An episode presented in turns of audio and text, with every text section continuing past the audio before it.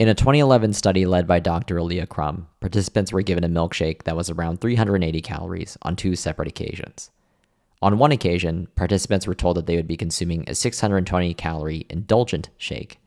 On the other occasion, participants were told that they would be consuming a 140 calorie sensible milkshake.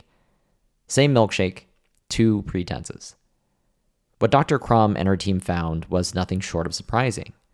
Not only did participants feel more full after drinking the indulgent milkshake, their ghrelin levels, a hormone that signals hunger, was considerably lower compared to when they consumed the sensible milkshake.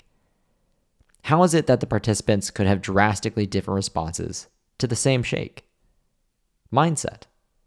In another study led by Dr. Crum in 2017, participants were either shown a video that suggests stress enhances performance or a video that suggests that stress is debilitating before participating in a challenge. Not only did participants who watched the stress is enhancing video report feeling more positive, but they also exhibited a sharp spike in anabolic growth hormones compared to participants who watched the stress is debilitating video. Similar to the milkshake study, Dr. Crum and her team concluded that mindset plays an important role in how we respond to stressful events. When it comes to beliefs, they're not just in your head. They impact how you experience and engage the world.